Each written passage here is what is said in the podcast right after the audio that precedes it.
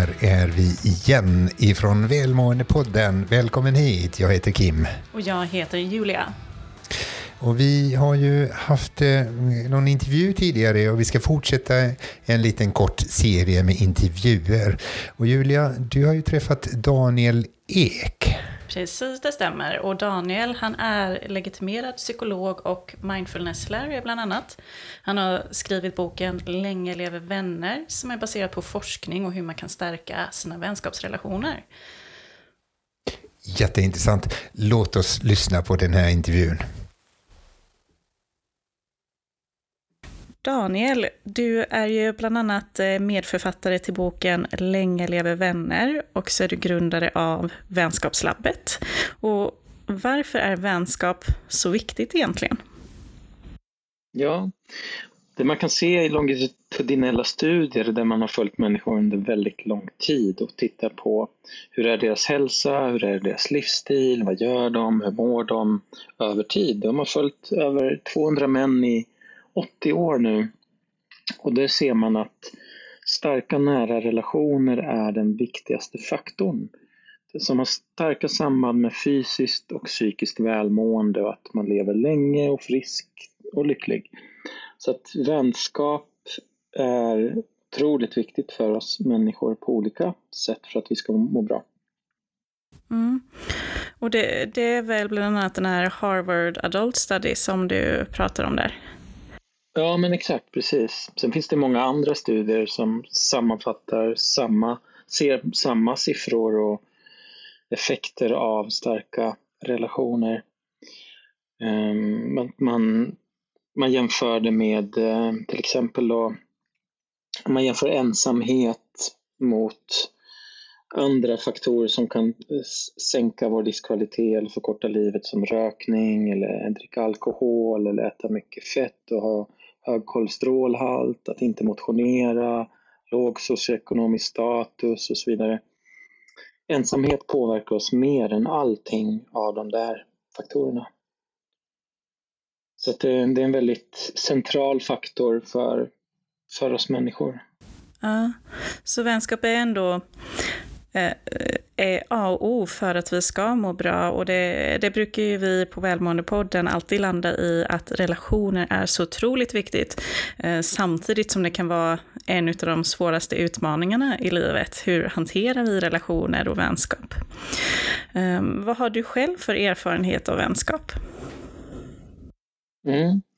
Min erfarenhet är att jag har haft ganska lätt eh, genom livet med vänner. Jag har varit den här snälla, duktiga Eh, pojken som redan i skolan kunde, jag tillhörde inte något gäng alls utan jag gick mellan olika gäng och passade in, jag var lite kameleont på något sätt så jag har, har lätt för att smälta in i olika grupper.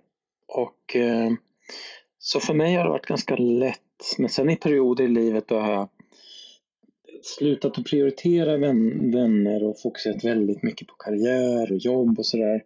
Och då har jag verkligen känt effekten av att inte prioritera relationer. Så då har jag känt mig väldigt stressad, känt meningslöshet och liksom tomhet på olika plan i livet. Och, och det var egentligen upprinnelsen till den här boken som jag skrivit, eh, Länge lever vänner, att jag kände att ja, men det är något som inte stämmer i mitt liv. Jag, jag är jättestressad fast jag borde inte vara det, men okej. Okay vad har det här med att göra? Jo, det har nog med att göra att jag inte prioriterar mina vänner. Så det var en hypotes jag hade. Sen skrev vi boken och under bokens tillkomst så har jag börjat prioritera vänskap mycket mer och som ett paket på posten så mår jag mycket, mycket bättre och mm, det är väldigt tydligt att eh, mitt liv ser annorlunda ut innan och efter den här boken. Fantastiskt. Så vad är egentligen en bra vän? Vad krävs för att man ska vara en bra vän? Ja, på ett plan så ser man att när man tittar på studier så, så är det ganska grundläggande, basic stuff. Liksom så här, att det är någon som jag ska kunna lita på, någon som hjälper mig när jag behöver hjälp. Det kan vara om jag ska flytta, att någon hjälper mig med liksom bära lite flyttkartonger eller Ehm, någon som kan lyssna till mig om, om jag mår dåligt och behöver någon att prata med. Ehm, så det, det, är ganska grundläggande saker på ett sätt. Det är inget avancerat utan det är en känsla av att det finns, den här personen finns där för mig. Jag känner mig trygg med den, jag kan lita på den. Han eller hon är lojal, stöttar mig, tror på mig, um, sviker inte mig, går inte bakom ryggen och pratar skit eller liksom en slags trygghetskänsla är viktig. Sen kan man ju se andra faktorer över tid. Vad gör att man kommer närmare varandra? Vad gör att man gillar varandra extra mycket? Då kan det vara faktorer som positivitet, en sak som vi drar, drar oss till människor som ger oss positiva känslor och drar oss bort från människor som är, liksom, klagar mycket eller på något sätt har en negativ bild av livet och liksom sänker vår egen livsglädje. Och sen så kan det vara andra faktorer som att, ja, att man faktiskt spenderar tid tillsammans. Att det är lättare att komma någon nära när man spenderar mycket tid. Så man ser att i vissa studier ser man då att som ett medel så ser man att från att vara bekant till att bli vän så tar det i snitt 90 timmar. Och från att vara vän till god vän eller nära vän tar i snitt 200 timmar så att man behöver liksom lägga tid. Men sen är det de här faktorerna, lojalitet, stöd, öppenhet, att man känner att jag kan vara öppen och bli väl mottagen eh, av den andra. Om jag delar saker som jag kanske inte delar med alla andra. Men också att det ska finnas en slags ömsesidighet. Så den är en väldigt viktig faktor, att vi känner att det är en balans av att om jag öppnar mig kring någonting så kanske den andra också vågar göra det. Eller om jag är väldigt bjudig på något sätt eller tar mycket initiativ. Om den andra inte gör det, om de, den andra är lite ego eller lite liksom eh, lägger inte in lika mycket energi, om den här balansen rubbas lite grann då då faller eh, relationen över tid. Eh, liksom, det, det, håller inte riktigt. Så ömsesidighet är något som vi verkar vara ja, lite känsliga för. Eh, att någon form av balans bör vi ha i relation. Mm. Jag, jag brukar säga så här att för att få en vän så behöver man vara en vän. Eh, och det känner jag igen lite i det du säger att om man själv vågar öppna upp sig och vågar ta steget att faktiskt nå ut till människor, då ökar ju chansen också att de man når till även vänder sig till en själv när man har, om de har problem eller vill prata om saker, eh, eller bara vill ha kul tillsammans. Eh, Precis. Vad tycker du? Mm. Ja, jo men sårbarhet och öppenhet är en väldigt viktig faktor ser man. Att om, jag hela tiden är, eh, vad ska jag säga, superpepp och bara visar mina goda, bästa sidor och aldrig visar mig sårbar utan säga ja, jag klarar allting, jag mår aldrig dåligt, jag, allting är perfekt med mig, hur jag ser ut och mitt jobb och liksom att jag har den här ytan eller den här rollen av att vara den här eh, perfekta personen.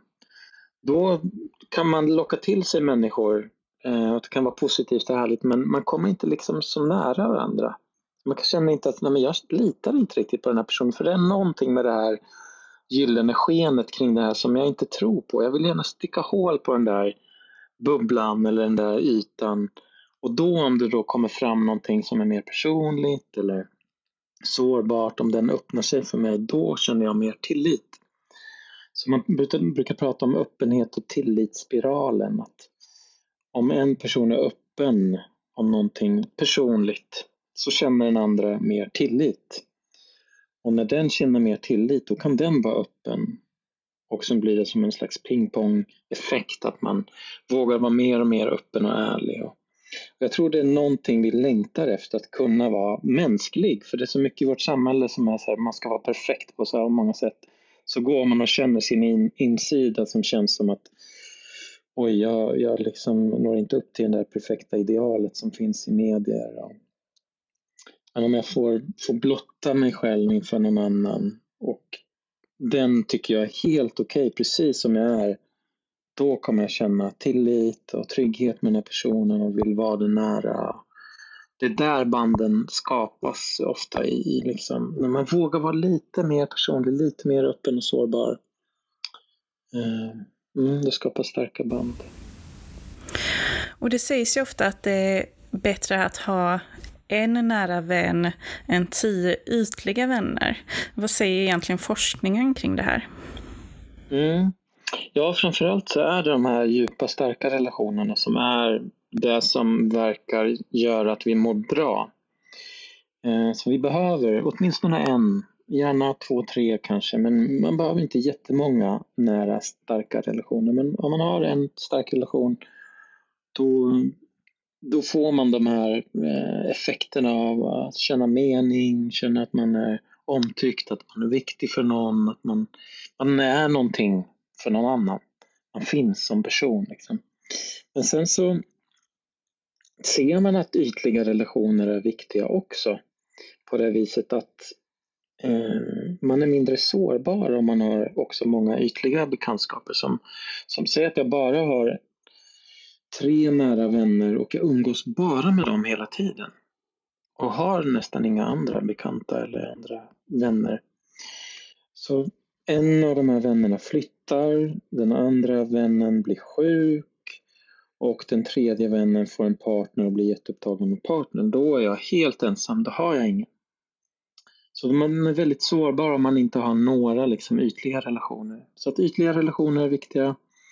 Och um, det kan också vara viktigt för att säga att jag flyttar till en ny stad och då kanske jag känner någon bekant där då. och då kan den introducera mig till ett nytt nätverk av människor där. Det kan få nya vänner eller kanske kan vara jobbtips eller lägenhetstips eller sådär. Men det öppnar upp för olika möjligheter och minskar sårbarhet om man har lite större nätverk. Mm. Nära vänner är fantastiskt och bra och det är eh, något vi ska spendera tid på, våra relationer. Men vi ska inte heller glömma vårt nätverk, eh, för det skapar också mm. en viss trygghet. Yeah. Och det här med vänskap inom arbetet kan vissa tycka är svårt. Eh, bör man ens mm. ha vänner på arbetet eller hur ser det ut där? Ja, man styr ju inte vilka som man jobbar med ofta. Ibland gör det man är egenföretagare och har möjligheten till exempel. Men om man är anställd på mm, någonstans så, så väljer man inte sina kollegor. Men det man ser då att de människor som mår bäst på jobbet är de som kan säga Svara ja på den här frågan, har du en bästa vän på jobbet? De mår mycket bättre än alla andra och presterar också mycket bättre trivs mycket bättre och mer framgångsrika på jobbet. Så att det kan man få till en god relation med någon på jobbet som blir väl, kommer nära, då har man mycket att vinna på, på många olika plan. Så tänk liksom, det är ju fantastiskt att kunna gå till jobbet och ha en bästa vän där. Wow, jag får träffa den här fantastiska personen varje dag. Så det är väl värt att spendera tid och eh, eh, vad ska man säga, energi på att eh, skapa åtminstone en god relation med någon på jobbet. Mm. Finns det någon skillnad mellan eh, eh manlig vänskap och kvinnlig vänskap? Eh, finns det någon forskning kring den biten? Ja, man ser traditionellt sett så brukar man, och det bekräftas i studier, ser man att män umgås mer axel mot axel säger man och kvinnor mer ögon mot ögon. Så man tittar mer på varandra, pratar mer medan killar axel mot axel betyder att vi, vi tittar på någonting annat eller vi gör någonting annat, vi har en aktivitet eller så. Så att män är lite mindre sårbara generellt, Eh, mindre prat och mer görande. Kvinnor är mer um, emotionellt utbyte och mer samtal. Man ser att kvinnors relationer är eh, större risk för att brytas upp när det händer någon konflikt. Medan mäns relationer, om någon konflikt uppstår så bibehåller de relationen i högre grad. Så det finns lite olika, olika saker men man kan ändå se att eh, man, om man frågar både män och kvinnor vad är en god vän så ser man att man säger ungefär samma saker. Det är någon jag kan lita på, någon som stöttar mig, någon som inte går bakom ryggen, någon som jag kan vara öppen med och så vidare. Så det är väldigt likt ens liksom önskan av nära vänskap, hur den ska se ut. Mm.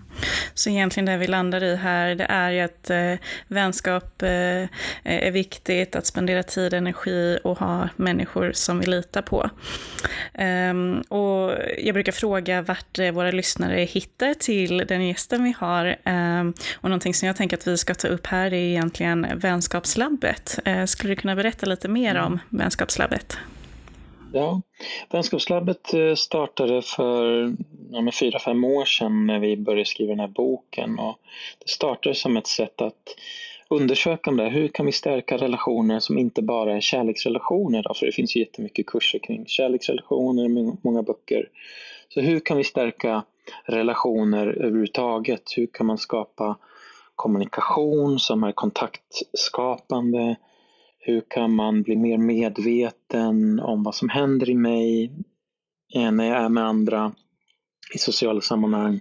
Hur kan jag skaffa mig färdigheter som gör att jag blir mer autentisk, pratar vi mycket om. Hur kan jag vara mer mig själv? Mindre prestation, att försöka vara någon. Hur kan jag vara mer ärlig, öppen, modig, men också välvillig? Hur kan jag möta andra med välvilja? Så i Vänskapslabbet håller vi lite olika kurser kring det här, lite längre och kortare kurser, både helgkurser och veckokurser och föreläsningar och annat. Så det, det kan man hitta oss på vänskapslabbet.se. Finns i Stockholm och Göteborg och även online. Fantastiskt. Jag rekommenderar absolut dig som lyssnar att gå in på vänskapslabbet.se. Eh, Daniel, tack så mycket för att du var med här i Välmåendepodden. Tack själv, det var jättekul. Oj, vad viktigt. Väldigt viktigt. Och det är nog också så som du sa Julia i intervjun, citerar detta, om du ska ha en vän så var en vän. Vad viktigt det är att vi både skaffar men också behåller och bevarar våra vänskapsrelationer. Ja, och det är ju inte någonting som sker automatiskt utan vi behöver ju faktiskt arbeta och precis som vi sa i intervjun spendera energi och tid till våra vänskapsrelationer. Och det som är så fantastiskt bra som man inte alltid tänker på när man nu då ska ägna sig åt vänskapande, om man kallar det så. Att man tänker bara på att det, det gynnar nog motparten, men tänker inte på att det är en sån enorm bumerangeffekt. Så att om, om man känner sig ensam och eh, ägnar tid åt någon annan så är det väldigt eh välgörande eh, eh för mig själv. Det är ju det som är så fantastiskt bra. Ja, och många fastnar ju i det här när man är ensam, att man fokuserar på sig själv och sin egen ensamhet. Men om man då kan ta ett steg utanför den bubblan och börja fokusera på andra människor och kanske uppmärksamma andra människor som också kanske upplever ensamhet. Ja, men hur kan vi här skapa en eh, kontakt med varandra och bygga en vänskapsrelation? Så det ska vi skicka eh, med oss ut till dig som lyssnar ta ett steg närmare någon annan idag. Skicka någon hälsning till någon vän som du har, eh, några goda rader eller någon uppmuntran, eller då ta kontakt med någon ny människa. Och med det så vill vi återigen tacka dig för att du lyssnar på Välmåendepodden. Du kan följa oss på Instagram och Facebook där vi heter Välmåendepodden. Ge oss gärna ett betyg i den poddplattform du eh, lyssnar på oss på. Och klicka också på prenumerera-knappen så att du får upp våra avsnitt när de dyker upp och vi hörs snart igen.